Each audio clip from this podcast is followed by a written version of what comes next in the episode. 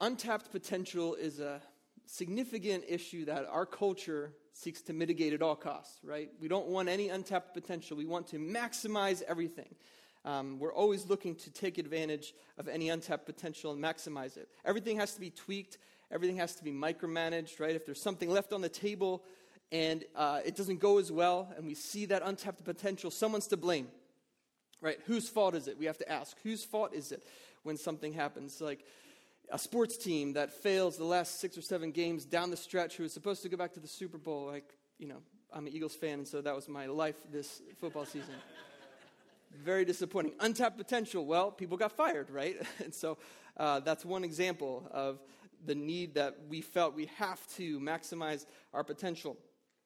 Um, at least on paper, there's this potential that needs to be maximized. And you could say the problems then don't lie in the potential or the things that could be maximized, but actually the person stewarding the resources. So, for example, if you uh, gave me a, the most perfect piece of steak you could possibly imagine and asked me to steward it well, I would do all right. Like, I have this trash picked grill on my back porch that's covered in snow right now because I didn't, I forgot to cover it. It'd be, it'd be probably fine. Um, you would be able to eat it. It would be edible. You might like it. But if you want to maximize that piece of steak, you got to give it to my brother, the drummer back here, Fabio. He, he, first couple decades of his life grew up in Brazil. Like this guy has been barbecuing since he was in diapers. So uh, I've had the privilege of experiencing his barbecue. And let me tell you, he will maximize that piece of steak. Um, and a very nice charcoal grill. He even cleans it a certain way and fires it up a certain way. It's all this particular ways to do it. And uh, he will maximize it for you. Um, just not all of you at once, you know. But um, he knows just what to do. And so when we consider, we come to chapter 13, and Jesus' ministry has been a mixed bag. The reception of Jesus' ministry has been a mixed bag. And it's worth asking the question if Jesus is the Messiah, if these, his words are powerful and true, and he's the long awaited prophet and priest and king, why hasn't, why haven't, why hasn't it worked? Right? There's so much potential in his, so much power in his message, but it hasn't worked. There's been rejection. If you look back, on chapter 12, just if your Bible's open there, you might be able to just, just cruise through there a little bit. We look back and we see Jesus calling uh, the, the Pharisees, the men who were anticipating, who were teaching the Bible, who should have known and seen the, the coming Messiah, a brood of vipers, fruitless trees, right? He talks about the sign of Jonah for those who will reject the Messiah. The only sign they will get will be the sign of Jonah. Um, the Gentiles seeing the queen of the south, Saul, Saul, Solomon, and others see it, and something greater than Solomon is here, and you're missing it. Right? And then we see uh, what we just saw last week the rejection by Jesus' actual family, his blood. Family tension ending there in chapter 12.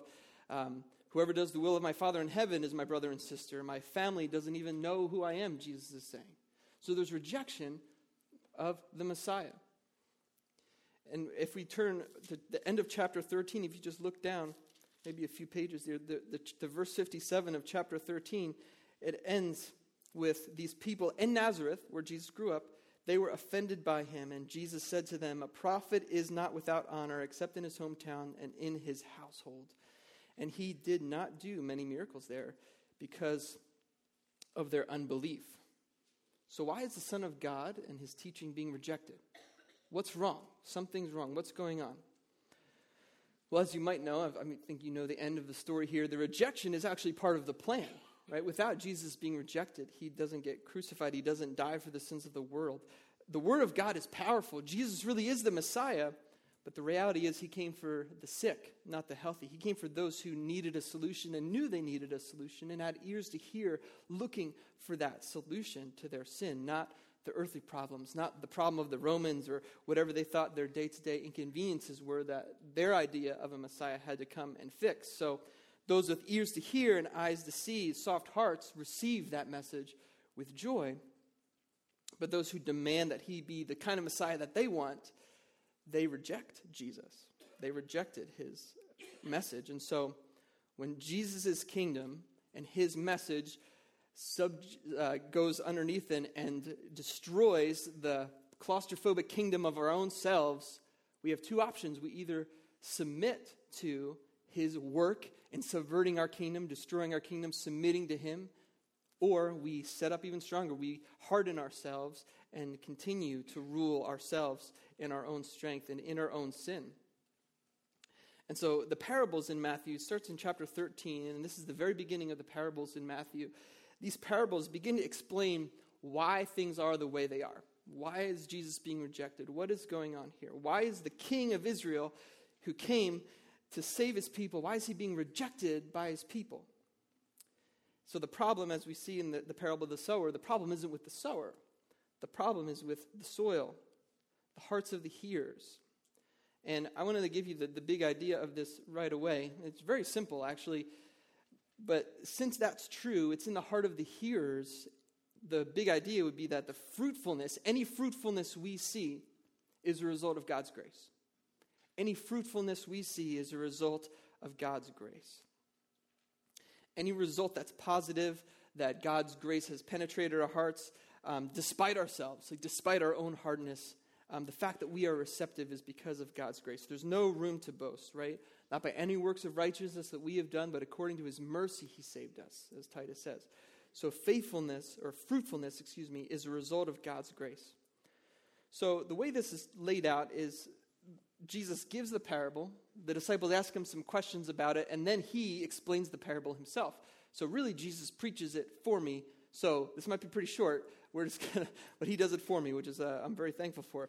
Um, but he, it's divided into three parts. He tells it. He answers the disciples' questions about the unreceptivity of Israel's hearts, and then he explains it himself. So, what I want to do is read the parable first, do a little bit of explanation, and then we'll get to the more application that Jesus unpacks later on. All right. So we'll start in verse one. On the day Jesus went out of the house and was sitting by the sea. Such large crowds gathered around him that he got into a boat and sat down while the whole crowd stood on the shore. And so, this house that he's at here, sitting by the sea, it was a house that he was just in with the disciples, the house that he was just in, saying, These are my brothers and my sisters. These are my, this is my true spiritual family. And so, he gets into a boat here, and uh, such large crowds gathered around him, and so he had to get into a boat and kind of back up. So, it's sort of like an amphitheater, and the water carries his voice across, and the people were standing on the shore, and he was able to, to sit there. And uh, don't miss this um, in verse 3 when he told them many things in parables, saying, Consider the sower who went out to sow. And the verb went out was there, right there in, in, in, in the verse 1 and 2. And Jesus, verse 1, Jesus went out. And so that connection there is just the illustration showing us that he is the sower. Jesus went out to preach the gospel, and in his parable, the sower went out to sow. And so here he is going out to sow, going out to proclaim the good news to the people. And so he's the sower. So we read here in verse 3 Consider the sower who went out to sow. As he sowed, some seed fell among the path, and the birds came and devoured them. So I'm just going to stop at each one and just briefly explain and, and talk about this. It says, Back in that ancient times, the footpaths often went right through the fields. The fields were just divided up here and there, and so sometimes the footpath went right through. And so the sower would go out, the farmer would go out and be sowing, and there was, of course, be seeds that fall onto the footpath. And whether he tilled the ground first or tilled it later, eh, you know, there's mixed uh, you know, accounts about which one happened first. But either way, the ground would have been tilled up so that the seed would go into the ground and be hidden from the birds but the footpath would be exposed. And so any seed that fell off to the side and would bounce along the hardened path would be easily exposed to the birds more easily, and so it would be eaten quickly. So we see in verse 5 other seed fell on rocky ground where it didn't have much soil, and it grew up quickly since the soil wasn't deep. But when the sun came up, it was scorched, and since it had no root, it withered away. In this example, we see uh, just an ex- example or uh, acting out of how the reality of Israel and the, the geography underneath Israel and a lot of Jerusalem, if you go to Jerusalem, it's a lot of limestone.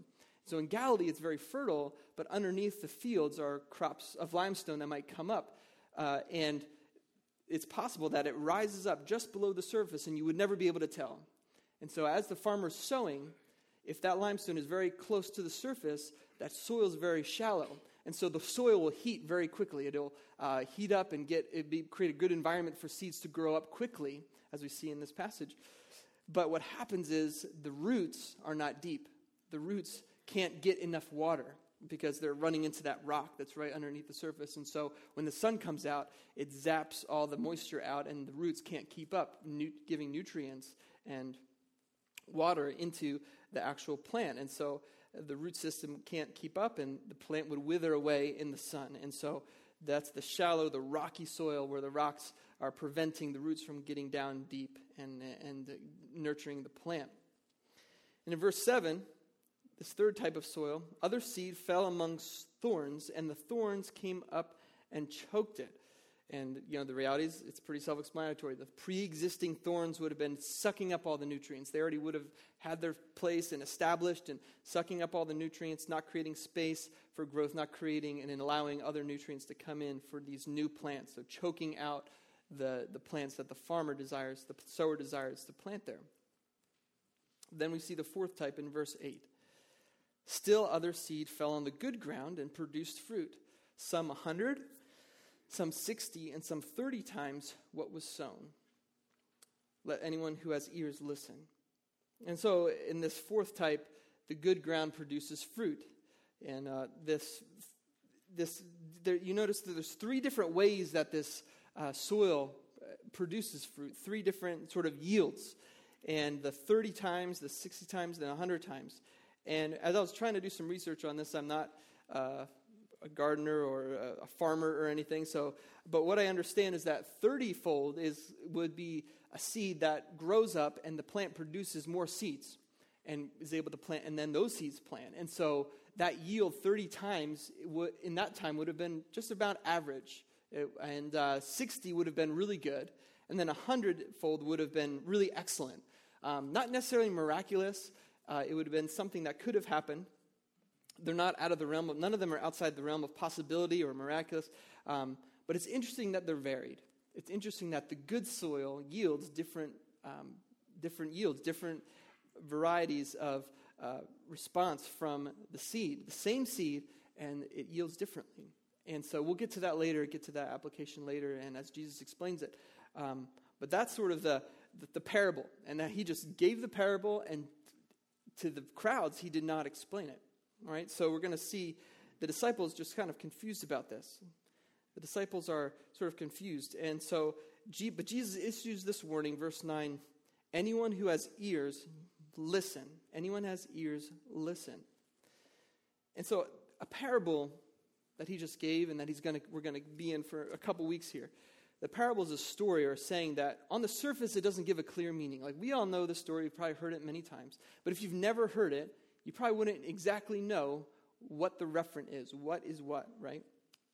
It demands that the hearer be perceptive, the, the hearer slow down and seek to understand. The hearer needs to be curious about the person telling the story, telling the parable.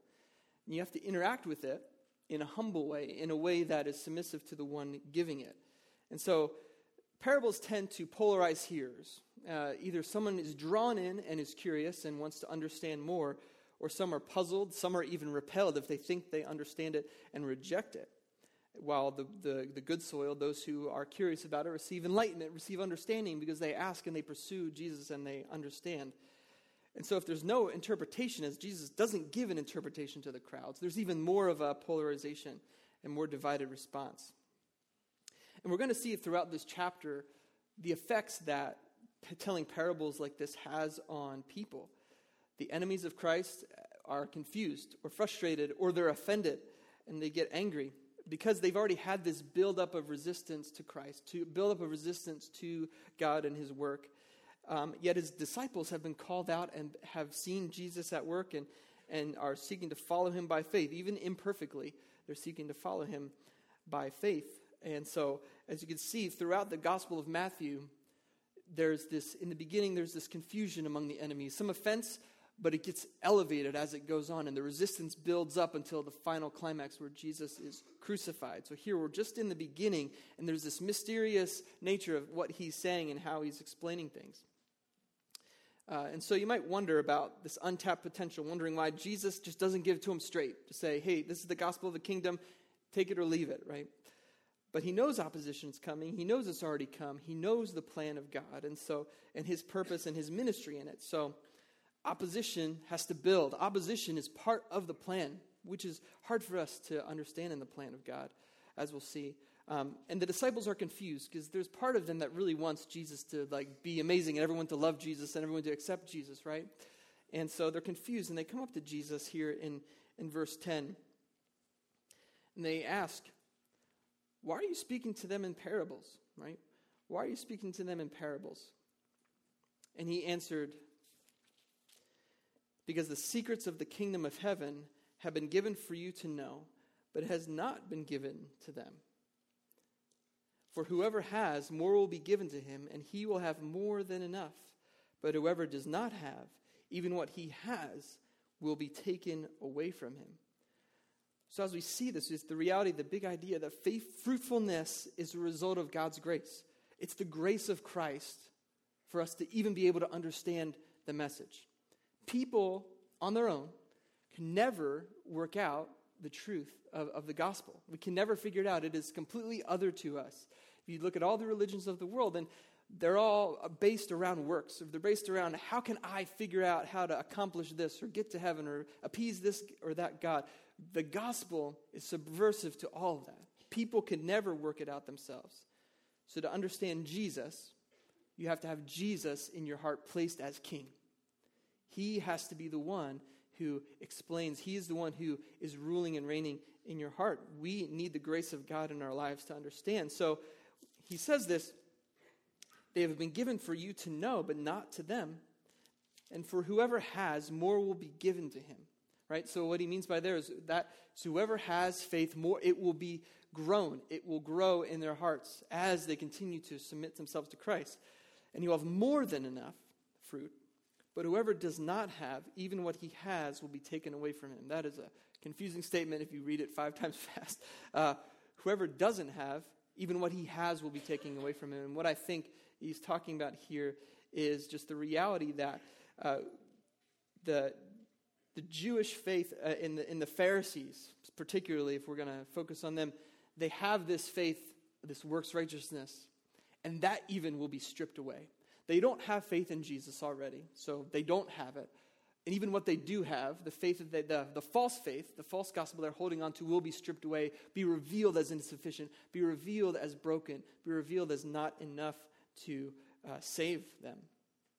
And so he says, This is why I speak to them in parables, because looking, they do not see, hearing, they do not listen or understand. The solidification of their rejection of the Messiah is in view here, right? Their hearts have already rejected him. Um, they have no faith. And so he speaks to them because they, about them in this way, because they don't see and they don't understand. And he uses Isaiah's prophecy here as a, a model explanation for his own ministry. As you know, Isaiah came a long time before Jesus, but you see, and we're going to see the connections here and unpack this a little bit of how Isaiah's prophecy, Isaiah's ministry, um, foretold Christ and Jesus' ministry is actually reenacting his ministry in, in a different way as the Messiah. And so you can see that their minds are made up, and the parables sort of distill who's who. So if we look at verse 14, Isaiah's prophecy is fulfilled in them. And then he has this long quote here You will listen and listen, but never understand. You will look and look, but never perceive. For this people's heart has grown callous. Their ears are hard of hearing, and they have shut their eyes. Otherwise, they might see with their eyes and hear with their ears and understand with their hearts and turn back, and I would heal them. So we go back to verse in, in verse 14. You will listen and listen, but never understand. Um, it's just their, their minds are made up, they, they are blinded. So it's, it's difficult, right? What's true? Are they blind, or is, did God blind them? Or, and, and we're going to get to this in a minute, but it's, it's really two sides of the same coin that our hardened hearts are hardened, and as God reveals himself and and if we don't soften, we continue to reject God. Uh, the, the, the, idea of their eyes are shut, you see intentionality there, right, on their, on their human side. Verse 15, they have shut their eyes, their ears are hard of hearing. And so I, am reminded of this, and in the context of Matthew, we look back on 1232, and I, we remember this sometimes confusing phrase about the against the Holy Spirit, the if someone speaks against the Holy Spirit, it will not be forgiven him, either in this age or the one to come. And what Pastor Ryan unpacked for us when we went through this was the rejection of the works of the Spirit as seen and evidence in Jesus' ministry. People rejected Jesus, and thus that will not be forgiven. A rejection of the, what the Pharisees were doing. Uh, a rejection of Jesus is what the Pharisees were doing. They were guilty of turning off their hearts to Jesus. And so, verse 15, other, this word otherwise, that turn there in the middle, otherwise they might see. So it's this judgment that if it wasn't for this blinding and their hardening of their hearts, their own doing and my doing through in judgment, their hearts will uh, have been hardened. And so otherwise they would have been healed. And so, uh, and I think this is sort of connected to verse chapter 12, 32, and, and the, the unforgiving, the unforgivable sin of rejecting God, rejecting Jesus in, um, in, in his earthly ministry, what the Pharisees were guilty of. And to understand this a little more, we have to understand Isaiah, right? And, and understand the very popular passage in the beginning of chapter 6 in Isaiah, where he comes into the throne room or comes into the temple just to pray and is curious about, you know, what's going on, God? The king just died. I don't know what's going on. And God just comes out and reveals himself and he says, Woe is me, I am undone. I'm a man of unclean lips. I'm with people of unclean lips. My eyes have seen the king, the Lord of armies. I'm dead. And he lays face down, and God says, No. He said, and he takes the, the, the coal from the altar, the sacrificial altar, places it on his lips, and he's purified. And Isaiah says, Wow, like that, I didn't expect that, right? And, uh, and, and God says, Who am I going to send to my people? Who will go for us? And in the famous verse, Here am I, send me. And we're like, Oh, and so nicely. Isaiah just was forgiven and he's ready to just go be a good missionary, right? But then we have this passage, which is, Hey, Isaiah, go tell the people. And guess what? They will not listen to you. Go share the, the, the good news. Go share the message that I want them to repent, turn from their idolatry, because they're going to be judged. Tell them, but guess what? None of them will listen to you. And it's just confusing and uh, like kind of a buzzkill, but the sense that Isaiah, though, was grounded and rooted in who he was and his calling. Like that vision must have really helped him proclaim the, the, the good news, to proclaim the news of repentance to the people of Israel. And so when we, when we get to this here in, in Isaiah 6, God is telling him, This people will not listen. The people will not listen. And I just want to turn in, I just want to read the last few verses of that, of that chapter, because it, actually refers, I believe there are some, uh, something for us that refers to us, for, to our passage this morning. So as he says, Here am I, send me, and then we have the, the verses we just read, they will not turn back. Um, they will deafen their ears, and their blind, eyes will be blind. Otherwise, they might see with their eyes, hear with their ears, understand with their minds, turn back and be healed. And then Isaiah says, Until when? And he replied, Until the cities lie in ruins without inhabitants. Houses are without people, the land is ruined and desolate. And the Lord drives the people far away, leaving great emptiness in the land. Right? So exile is the result of the hardening of hearts. But then, though a tenth will remain in the land, there will be a remnant. Right? It will be burned again, like the terebinth or the oak that leaves a stump when felled. And catch this the holy seed is the stump. The holy seed is in the stump. So it refers back to where Isaiah's ministry was hardening Israel, and they turned. But what's in Isaiah, if we keep reading, through judgment, through the judgment and the exile, there is hope. On the other side is hope. That seed is the charred stump of the tree, and that will sprout again, bring new life. So the stories are similar, right? The rejected prophet and then people are judged for rejecting that prophet. But then there's renewal, there's new life. And here it reaches its climax in Jesus. He's the sower. He has come back to spread that seed of good news, to bring new life. And he comes to rescue his people, not in this blaze of glory that just destroys the Roman Empire here, but the sowing of seed.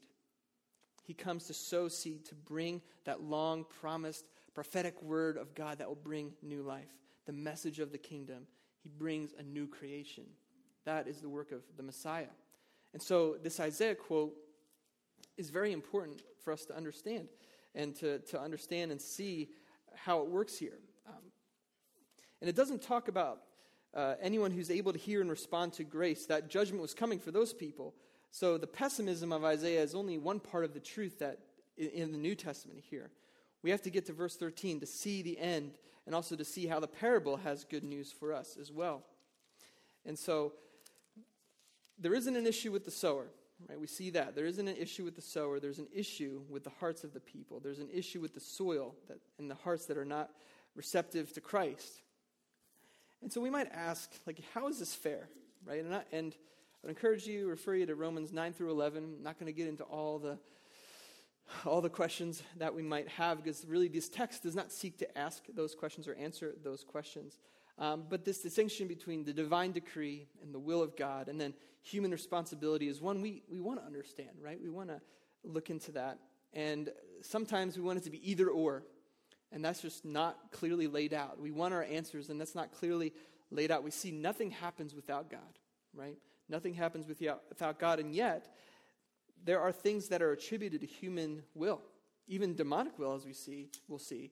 And so, if, we remember, if you remember Romans 9, the, he talks about Pharaoh. And if you look, remember the story of Pharaoh, he hardened his heart to God, but God also hardened him.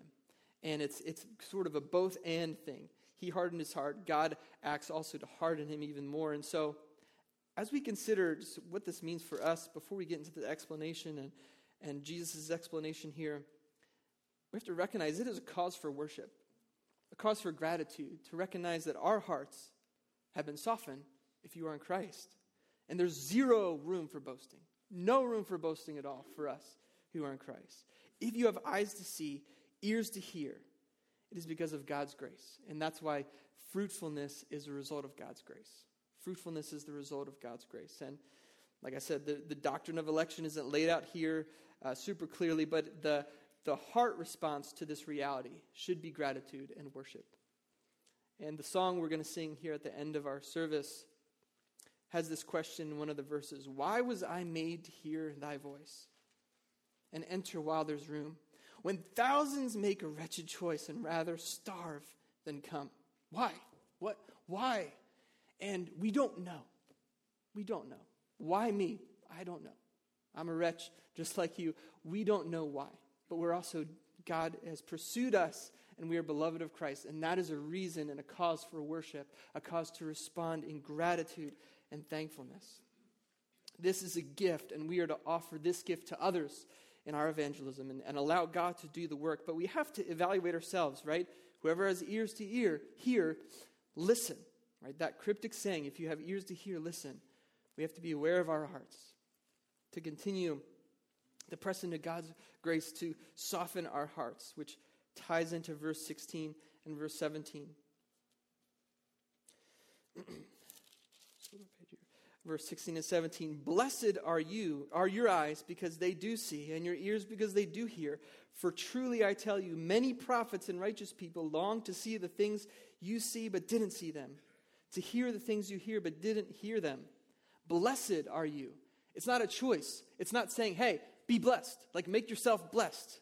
That's not what that means. The same thing with in the Beatitudes. It's not blessed are you who are uh, poor, or blessed are the weak, or ble- meek, or blessed are those who are suffering, right? It's not saying, okay, now I got to be blessed and make myself. It's not a command to be blessed. It is, this is true. Like, this is just indicative of who you are in Christ. You are blessed because you hear, blessed because you have eyes to see. It's grace. So, this text and this parable is a description of just a reality. It doesn't really give us why. It doesn't, it's not prescriptive and saying, okay, you got it. These are five steps to make your soil soft. Right? That's not what the text is getting at. Um, we are blessed because Christ has broken into our, our lives. And because the fulfillment for the disciples was happening right in front of them. And so they are blessed for the, because they have seen the thing that Israel has longed for for so long. So before we get into the, the last part here, it's worth just pointing out a couple things, as I already have a little bit, just what this parable isn't. Um, this parable isn't a roadmap to get better soil, um, it's just a description of what we see. There are other texts that we should read and should pay attention to to fill in the gaps of how do I uh, submit to Christ? Like, how do I soften, how, how can I be softened to God's grace? Other texts challenge us to tell, to respond, and how to become a believer. Um, so this text isn't the one to explain that, right? um, there are a lot of, it's just more like who's in and who's out, right? But in Matthew's gospel and in the rest of the New Testament, there are plenty of scriptures that point to how do you become part of the kingdom. That's the whole point of proclamation, right? So the disciples have responded in faith, and that boundary can be crossed to repent because of repentance and faith. Um, and so this parable is simply just saying this is what is. This is what's happening in the world. And so we have to make sure we understand what the purpose of the parable is. That this is just explaining what is, not necessarily what how you get into being a fruitful person, how you get to be uh, a soil that is receptive and grows. So, as we look in verse uh, 18 here, we see Jesus explaining it to them in his grace, right? This is a grace of Jesus for, the, for him to explain to his people. Um, so listen to the parable of the sower. When anyone hears the word about the kingdom and doesn't understand it, the evil one comes and snatches away what was sown in his heart. This is the one sown among the path. So, what we see here in verse 18 and 19 is that for hardened people who are already hardened to to, to Christ, the gulf widens even more. The one whose heart is hardened um, is vulnerable to the works of Satan. As we know, Satan prowls around, like a roaring lion, seeking to devour us, right? And so, if our hearts are already hardened and rejecting Christ, it exposes more, exposes us more, just like the hardened paths are exposed more to the birds of the air. And this is a dangerous place to be. And it's worth asking this morning is your heart hardened to Christ? Is it exposed to the works of the enemy? And again, the solution presented by Christ himself and is throughout the New Testament, not necessarily in this passage, but the solution is to repent, to believe, to submit to the love of Christ, to see my hardening is something I have done, and I need to humble myself before the Lord to allow the goodness of Jesus that we sang about to soften our hearts. It's the kindness of God that leads us to repentance, as Paul says in Romans 1. So, to surrender to his love, to allow him to plow that hard soil of your life so that you can experience new life. And friend, if you're here today and you have hardened yourself to Christ, know that it's a, it is a dangerous place to be, exposing you to the work of and, and the, the work of the enemy. Uh, exposed and vulnerable to his work. And yes, there is a solution there to repent and believe and to surrender yourself to Christ. The next kind of soil, as Jesus explains it, is in verse 20. The one sown on rocky ground, this is the one who hears the word and immediately receives it with joy. But he has no root and is short lived. When distresses or persecution comes because of the word, immediately he falls away. This is more like those who are intrigued quickly, um, but it won't last. So there's no root. And the idea of roots here is commitment. The idea of um, roots fight against drought, right? The only way a plant will survive through drought is if there are deep roots, deep underground, that continue to provide nutrients, despite the fact that uh, the sun is beating down on that plant. The deep roots are the things that, that gr- ground the plant and provide nutrients for the plant. So, an example might be people who are obsessed with uh, just miracles, obsessed with spectacle, maybe power, maybe th- other things that are not central to the gospel. Even community. I say, I, love community. I'm discipleship pastor. Like I, I encourage community, right? But if we only come if church is only a social club, if church is only a place to experience a spectacle or a performance, and I'm sorry, I'm also the worship pastor, we're not professionals, so you're probably going to leave if that's what you're here for, okay? Uh, if we're here just for the spectacle, just for the miracles, just for um, community, just for something beside the gospel, something besides gospel centered submission to Christ and living in a Christ honoring way, um, it will not last. The church is not a country club. The church is the bride of Christ. And the bride of Christ should be devoted to Christ in, in all things. And so um, that might feel boring sometimes.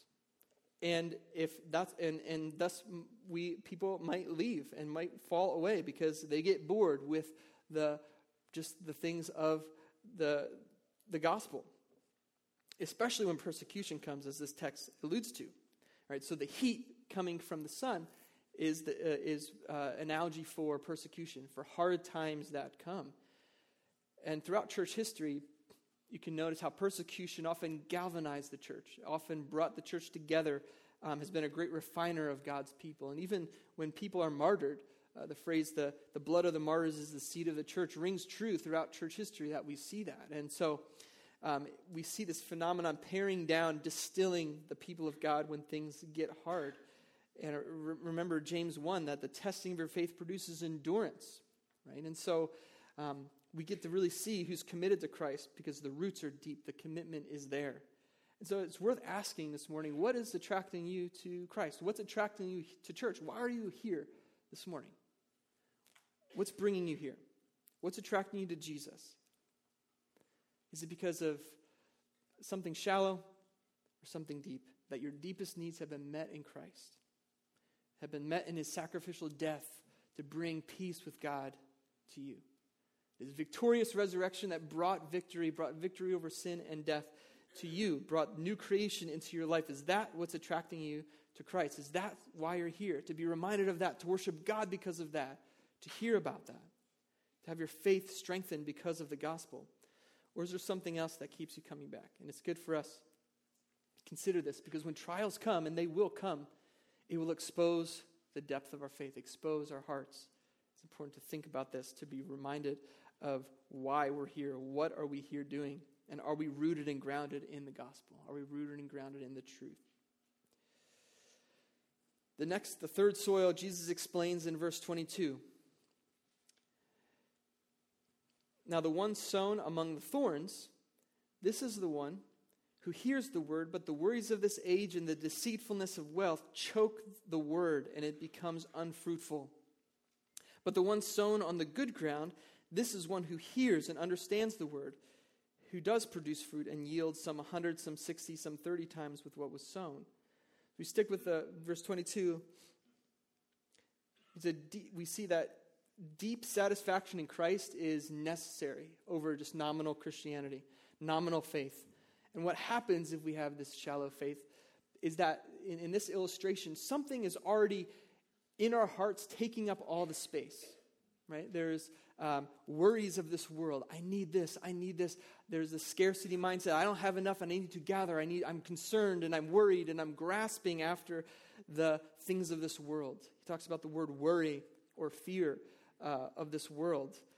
And fear is a sort of ordering emotion. The thing we fear the most is what we order our lives around.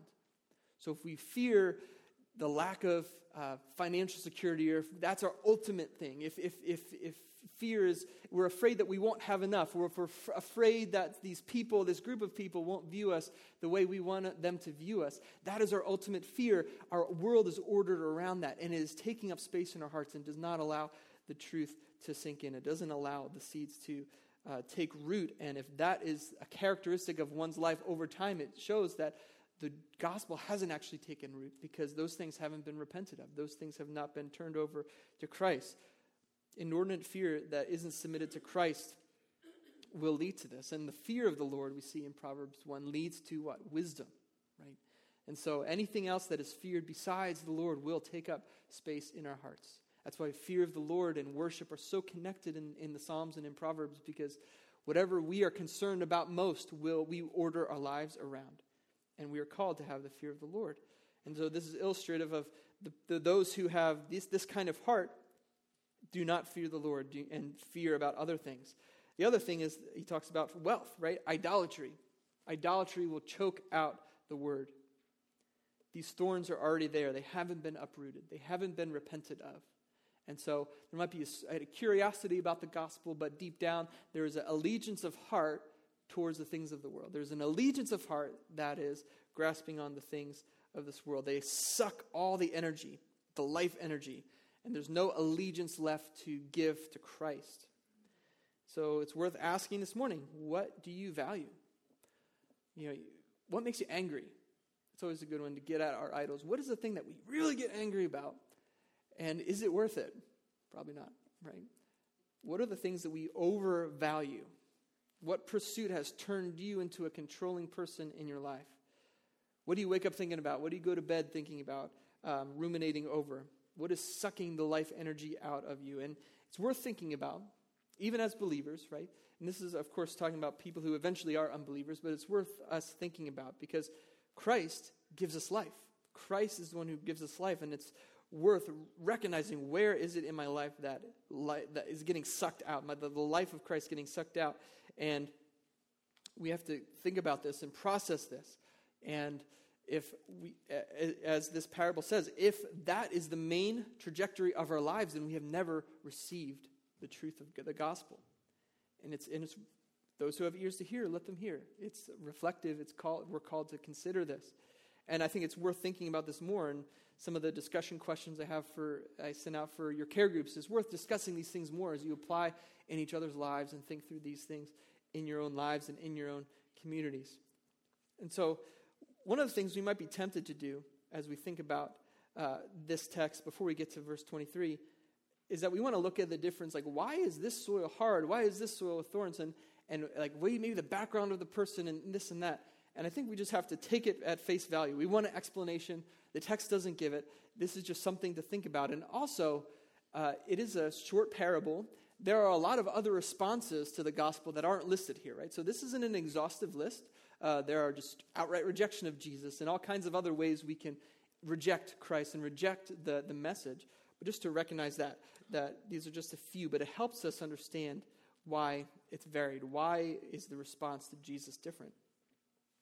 And so um, we have to we look at verse 23, which is the last verse here.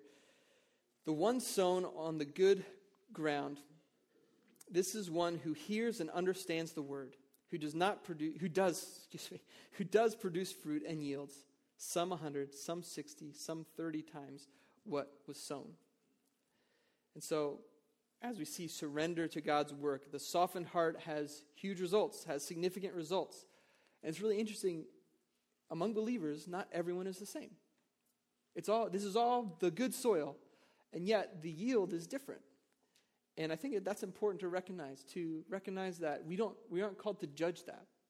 We aren't called to compare that. Some just we don't know. We don't have a reason. There isn't any reason except that's just true. And so we are called to just recognize that. It's not for us to judge another person's yield, but to rejoice that there's fruit, right? I wish that person was a lot more mature. That'd be really nice. Well, how about we just point to the fact that there's fruit? How about we just point to the fact that there's grace of God being demonstrated and going on in their life? Because we have to consider ourselves, right? Uh, are we producing fruit? We have to ask that question. We just consider all the parables that we'll get to the parables of the talents and the vineyard workers, the different talents that were given, the vineyard workers who come at different times, right? This is just part of the kingdom of God, the reality of the kingdom of God. All are blessed, all receive the reward. The reward. And so we have to ask that ourselves. Instead of comparing and looking to others, are we producing fruit? Are we demonstrating faith over the long haul, right? Planting, harvesting, all these things, this, this illustration, it takes a long time. And we're not necessarily going to know. Only God knows in the end. And so now we get to the application around evangelism, right? Because we are to imitate Christ. Just as he proclaimed the good news the, of the gospel, we are to do the same thing. And yet we have to expect different kinds of responses. And are we okay with that? It's a slow process, it's hard for us to judge.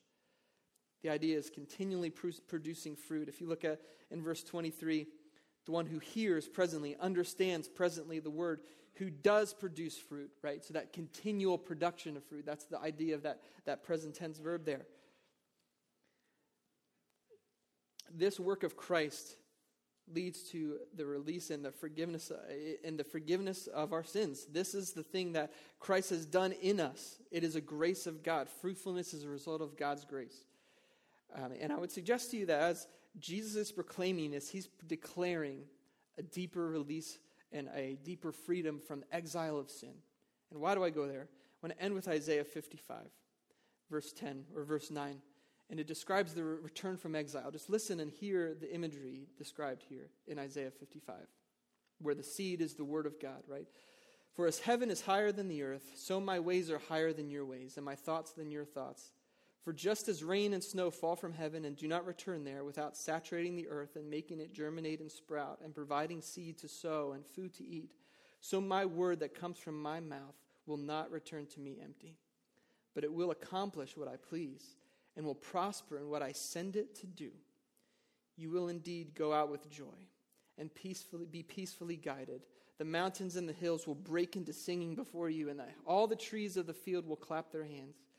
Instead of the thorn bush, a cypress will come up, and instead of a brier, a myrtle will come up, and this will stand as a monument for the Lord, an everlasting sign that will not be destroyed.